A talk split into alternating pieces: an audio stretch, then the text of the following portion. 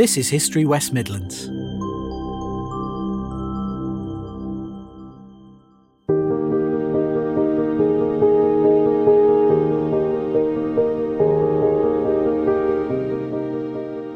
More than six million people watched the first episode of Series 5 of the BBC's Peaky Blinders, the mesmerising drama of violence, moody characters, and intrigue set in Birmingham.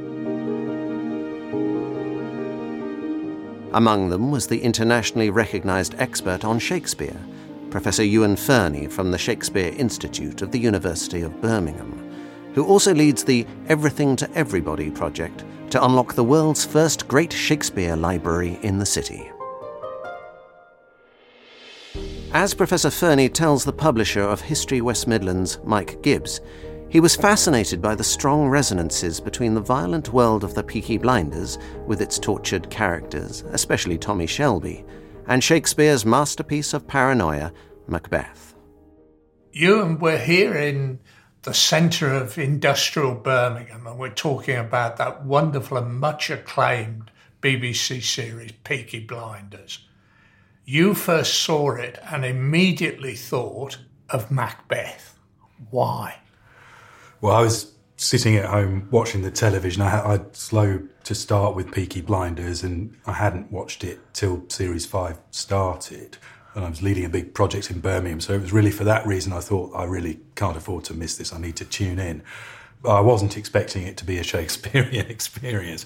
But as I was watching it, like everyone else, I found Cillian Murphy as Tommy Shelby magnetic.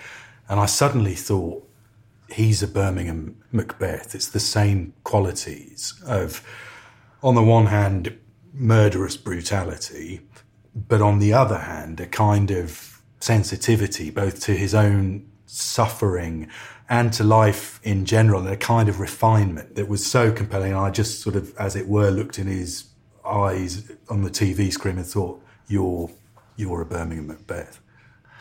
And obviously, this brilliantly engaging plot yeah. that has now run through a number of series, it relies on shock and awe. Yeah does Macbeth have the similar sort of structure? It does. I mean, obviously, we think of Shakespeare and we think of it as high art and making sort of mystical demands on our, our higher sensibilities. But Macbeth is a gruesome thriller, really, and it's structured so not just around violence, it's kind of structured as violence. It begins with the most extraordinarily compelling descriptions of the berserking violence of Macbeth and his right hand man Banquo at war. And then it leans, you know, more and more heavily towards the murder of the king. And then, after the murder of the king, Macbeth murders his mate, Banquo, who's a bit too close to him, a bit threatening. And then he murders or has murdered Macduff's wife and children. And then there's a big fight at the end, and Macbeth is himself beheaded. So the whole thing is a kind of it's punctuated by violence, but as I say, it's kind of structured as violence with this terrible murder at the center of it, which we don't see, but which haunts the whole thing all the more because we don't see it repeating again and again, like the kind of machine gun fire of Tommy Shelby's machine gun. There's a terrifically energetic, rather terrifying speech from Macbeth, which describes how Macbeth almost single handedly prevails in the battle defending the realm of Scotland before the play begins. Doubtful it stood, as two spent swimmers that do cling together and choke their art. The merciless MacDonwald, worthy to be a rebel, for to that the multiplying villainies of nature do swarm upon him. From the western isles of kerns and gallowglasses is supplied, and fortune, on his damned quarrel smiling, showed like a rebel's whore but all's too weak for brave Macbeth. Well, he deserves that name, disdaining fortune with his brandished steel, which smoked with bloody execution, like valour's minion carved out his passage till he faced the slave, which ne'er shook hands nor bade farewell to him till he unseamed him from the nave to the chops and fixed his head upon our battlements. And Shelby himself has been damaged by war Yeah. in the series, as has the rest of his family. Yeah. Is there a similarity there with Macbeth? Again, I think there no doubt is. Macbeth is a kind of man of war. He is the man of war. I mean, he hits the enemy and the enemy's army like a kind of thunderbolt. He's said to bathe in reeking wounds. So there's this terrible sense of, I suppose, both kind of extraordinarily efficient and powerful and kind of horribly manly violence on the one hand. But I suppose the other thing that there is in Macbeth, and I think also in Peaky Blinders, is that that horror is a kind of journey into the dark. That there's something awfully compelling about it. That it's Macbeth knows something terrible, but it's a kind of dignifying knowledge. And I think that's true of Shelby as well. I mean, it is an extraordinary performance, I think. I mean, he's quite a pretty boy, actually, Cillian Murphy. And yet he's got a face that carries all of that sense of weary experience and this sort of dark knowledge that he wants to put to use, doesn't know what to do with. And there's a great self loathing from time to time, very memorably, about Tommy Shelby. There is. Can we say the same about Macbeth? Yes, I think we absolutely can. That he, there's an urge for oblivion in Macbeth. On the one hand, there's a double urge, really. On the one hand, he's given away his immortal jewel, as he said, the thing that we should most cherish in ourselves. uh, He's given away his soul. And part of him wants desperately to maintain his position for which he's given it away the power and authority, the legitimate authority he's found for himself. And part of him thinks, well, sod it, it's not worth having. It's an emptied out life. He says that. He says the wine of life is gone and all that is left is the mere lees to brag of. There's nothing left in his glass and he just wants to smash it against the wall. And again, that's absolutely true of Shelby, isn't it? So you get this kind of alternation between the most terrible, brutal violence, which expresses a, a rage against life and a rage for life on the one hand, and on the other hand, the sense that this is a, it's shadow play. None of it's worth it. He's dead already. I think that's the crucial thing. Both Macbeth and Tommy Shelby are absolutely alive in a way that in our normal, you know, conventional conformist lives, we rarely achieve. And they're dead. They've given away their immortal jewel. They've sold life down the canal, as it were, and it's really not worth doing. So that fascinating alternation between life is mine. I've made it mine. I'm the king. Nobody's going to touch me. Nobody's going to threaten me on the one hand. And on the other hand, feeling that this life that they've gained, this prize, this crown that they've sought and won, they've won at too great a cost and it's not worth having. And there are powerful sequences where Shelby's imagination runs away with itself and he, he sees visions. Yes, and that's very like Macbeth, who's haunted by visions and goes to the witches and sees things rising from the cauldron. And Shelby, too, kind of leaves his respectable life as an MP or as head of the family firm and is suddenly assailed by these hallucinations, which are full of portent and menace. And there was a moment in series five, a really weird moment, which put me absolutely in mind of Macbeth. And that's the moment where Shelby goes out of his huge house he's bought while his son's having a violin lesson and sees that somebody's erected a cross and strung up a model of Tommy with his flat cap on on the cross and he sprays it with machine fire. It's a really complex image. And it reminded me of an extraordinary moment when Macbeth and Banquo are said to have themselves erected another cross, re crucified Christ in the play. This is the speech. Except they meant to bathe in reeking wounds or memorize another Golgotha, I cannot tell. But I am faint, my gashes cry for help. So, watching Peaky Blinders with this gangster spraying a crucified model with bullets shocked me and made me think that both Macbeth and Peaky Blinders are forms of entertainment that dare to reimagine the crucifixion, to do the crucifixion again. And part of the fascination of the Peaky Blinders series Yeah. is the constant political dimension that's Yeah. swirling around. Yeah. You've got Winston Churchill. It's now brilliant. we've got Mosley Yeah. and the, the fascists. Yeah.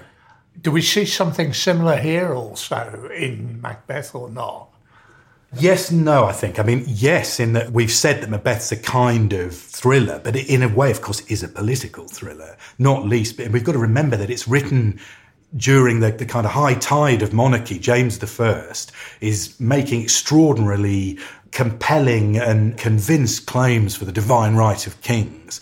And this is a play which kills a king it would seem, in front of James I himself. It was performed in front of him at Hampton Court.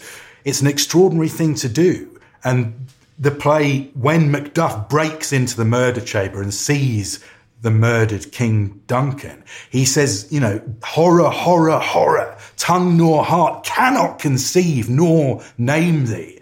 And he describing what he's seen, he doesn't say, I, you know, I saw an old dead man. He says he looked upon death itself. He looked upon the great doom's image. I mean, these are amazingly powerful phrases.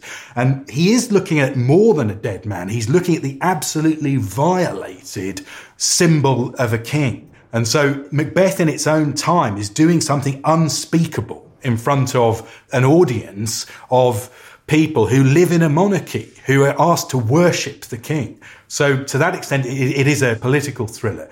But the other thing in the background here, significantly, is that it was probably written in 1606. So its immediate context is the gunpowder plot, the attempt to blow up the king in Parliament. And, you know, the year after that, it murders a king on stage. So it's extraordinarily and shockingly political. It's also true, as scholars have pointed out, that when Macbeth goes to the witches for some assurance and sees a kind of line of future kings, it's seen as pointing towards King James. So there's a kind of political flattery in the play to James, but in a play which violates kingship. Duncan is also imagined with his silver skin laced with his golden blood. And again, you're not just seeing a corpse there, you're seeing, you know, the murdered body of kingship itself. Tommy Shelby is seen as a leader, as a great champion of the working class, which he's actually exploiting. Was Macbeth also seen as a leader? Is there a comparison? I think there is because Shelby is, you know, again, it's part of the reason why he's like Macbeth. He's a natural leader. He's a gifted man who ought to be on top. There's a sort of natural justice in his rise to some extent. For all its brutality, you look at him and you think, no, you've got something. Similarly with Macbeth, Macbeth is the top man. He's more potent than anyone in the play, infinitely more potent than, I was going to say, creepy King Duncan. I mean, Duncan becomes regarded as a violated saint in the play. But actually, what Duncan says at the beginning when we meet him is very curious. I mean, he, it's either stupid, uh, he says of the traitor, there's no art to tell the mind's construction in the, the face. He was a person on whom I built an absolute trust. And clearly, we're meant to think, well, you idiot. You can't, none of us can read faces, but there's also a real possibility that you're just stupid, you're incompetent. And similarly, when a lot of the things he says are just impossible to lay hold of. Because it's Shakespeare, we tend to think, oh, I just don't understand that.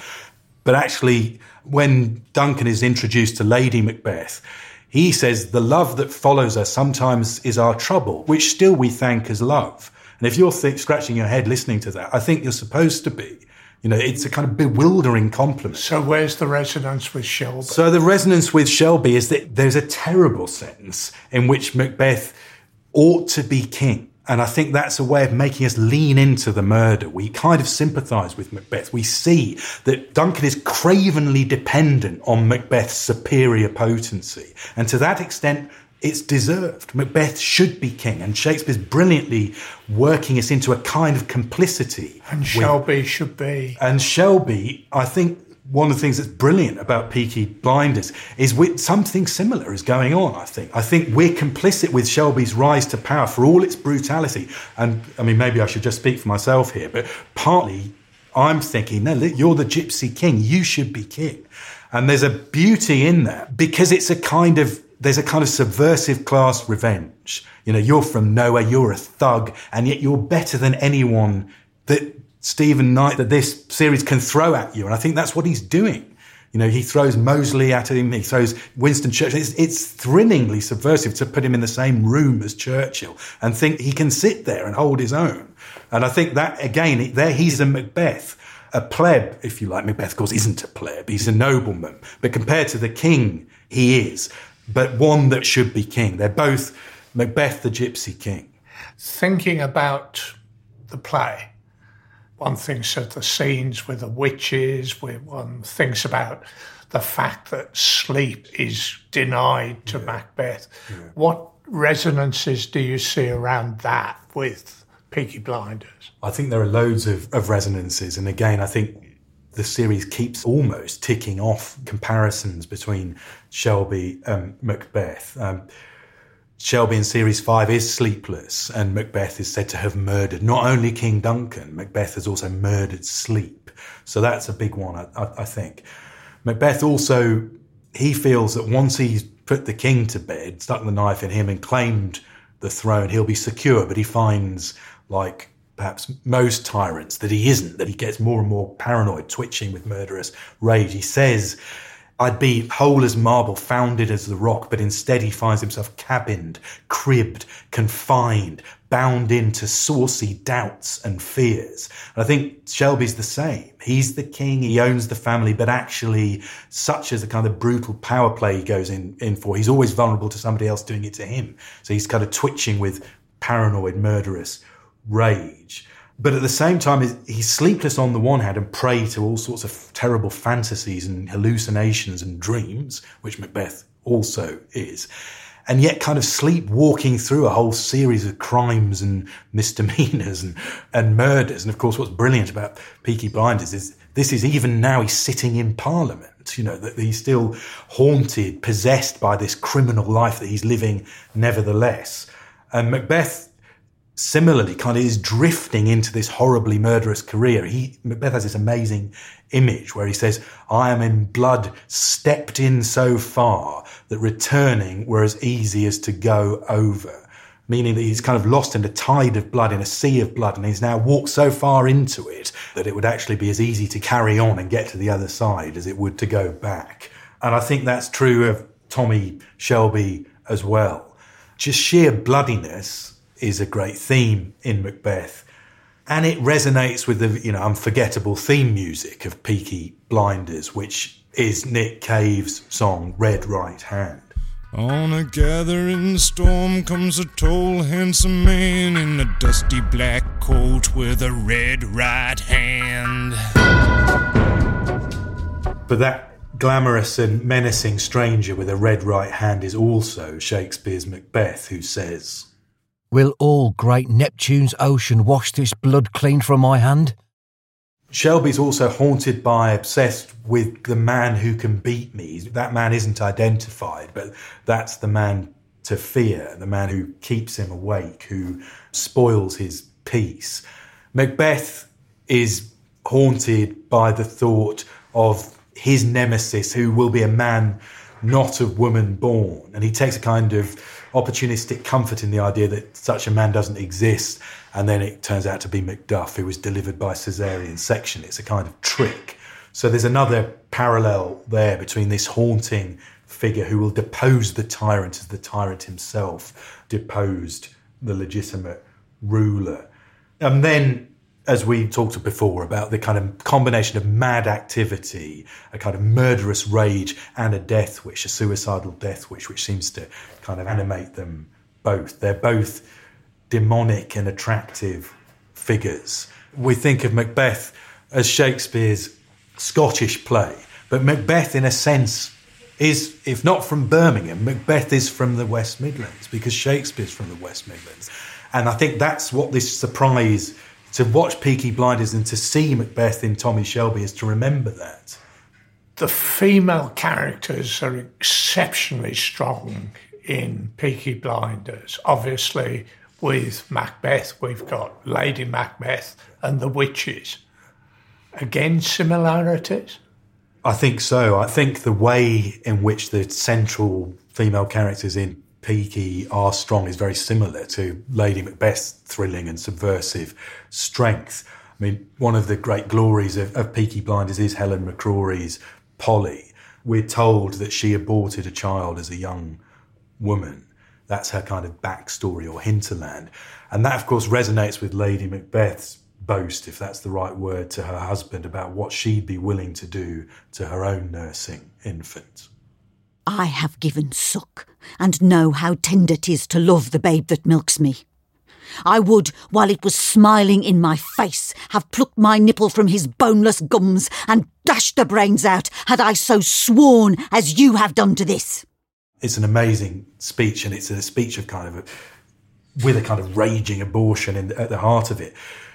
But Lady Macbeth also says, and it's incredibly, you know, it's written 400 years ago and it's so direct and powerful, as direct and powerful as anything in Peaky Blinders, I think.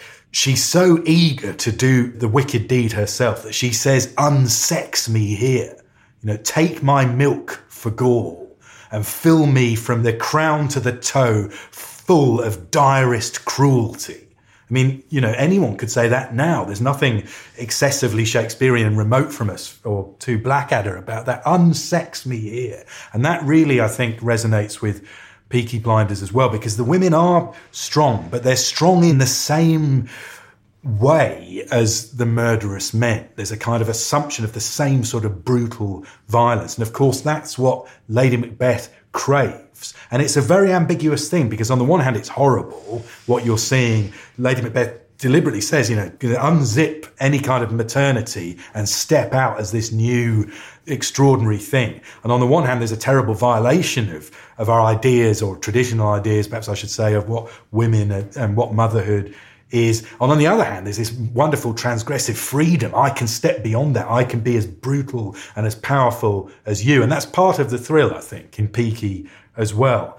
But in Macbeth, there's also Lady Macduff, who loves her children, who feels that her man lacks the natural touch, wonders why he's left them exposed to Macbeth's thugs. And that sense of a kind of ordinary, cherishable maternity, traditional maternity, motherhood is a great missing thing in the play. The play marks it, but says this kind of world doesn't allow for that ordinary, cherishable virtue. And I think there's some of that in Peaky as well. So Arthur's wife, you know, is married to this uxorious, he loves her, kind of psychopath, but she's looking for, he said, where is ordinary life? And she looks back to these pleasant Quaker man she knows, who then gets the shit kicked out of him by Arthur. And I think Peaky is also like Macbeth saying, okay, there's this brutal world that's disgusting, strangely, darkly attractive. What does it exclude? What does it leave out? And both Peaky Blinders and Macbeth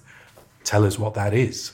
When we first saw Peaky Blinders, the beginning of the very first episode, yeah that makes the hair on the back of my neck stand yeah. up every time I see it, and I've watched it a number of times. There's Tommy Shelby on the horse yeah. riding into yeah. town. Yeah. And there's that music. Yeah. Where's that in Macbeth?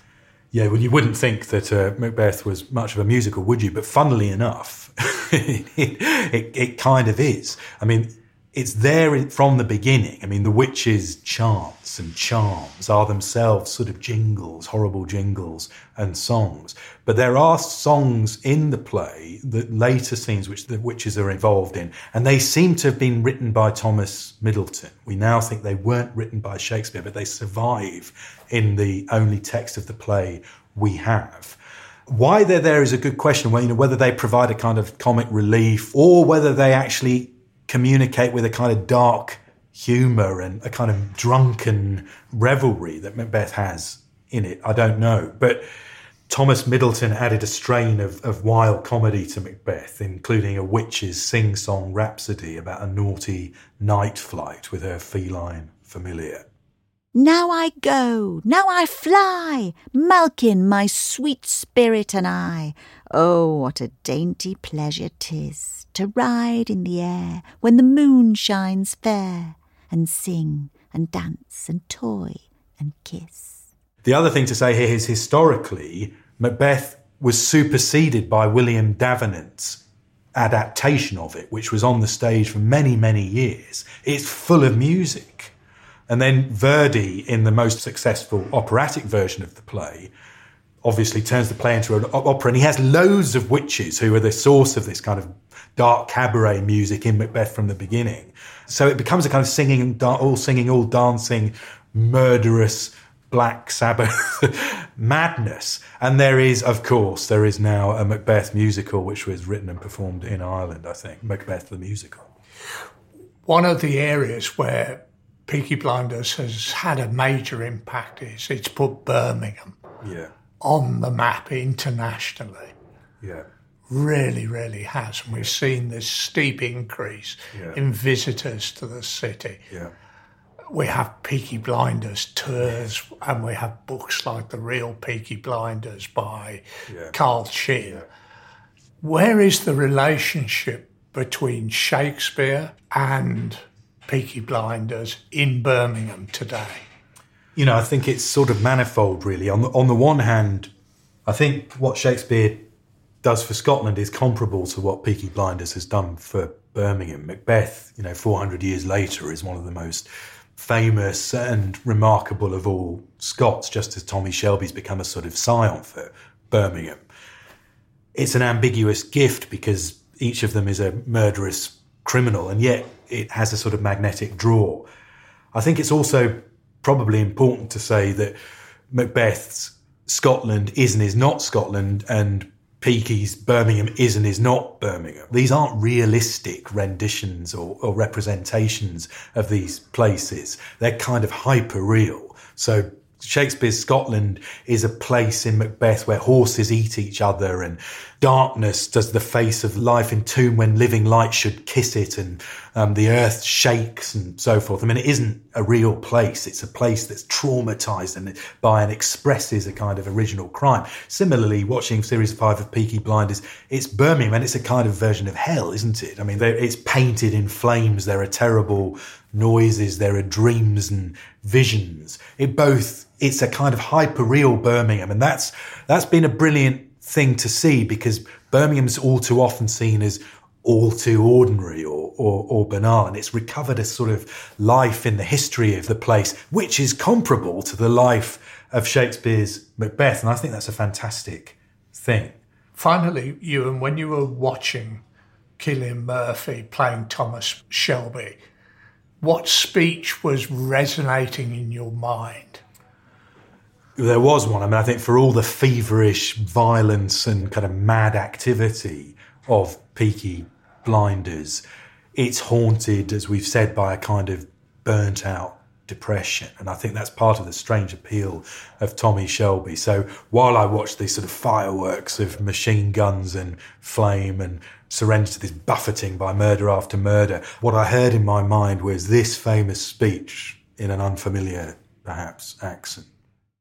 Tomorrow and tomorrow and tomorrow creeps in this petty pace from day to day, to the last syllable of recorded time, and all our yesterdays have lighted fools the way to dusty death. Out, out, brief candle. Life's but a walking shadow. A poor player that struts and frets his hour upon the stage, and then is heard no more. It is a tale told by an idiot, full of sound and fury, signifying nothing. that deep knowledge of the futility of violence, of the futility of life lived in its most unrestrained and intense forms, I think is there. It's there at the bottom of Tommy Shelby's Irish whiskey. It's there in his burnt out eyes. It's a fantastic performance. And for me, it recalls and reprises and renews the great performances of Shakespeare's Macbeth that have held audiences spellbound for hundreds and hundreds of years. Ewan, thank you very much indeed. I'm going to look at Thomas Shelby. I'm going to look at Peaky Blinders in a totally new and, I have to say, richer light. Thank you so much. Thank you very much, Mike. I've enjoyed our conversation. You can learn how Shakespeare and his works were an integral part of shaping the modern civic life of Birmingham in the 19th century at our website, www.historywm.com, where you can watch films, listen to more podcasts, and read fascinating articles. You are also invited to join the exciting Everything to Everybody project to open up the Shakespeare Memorial Library. Just visit everythingtoeverybody.bham.ac.uk to register.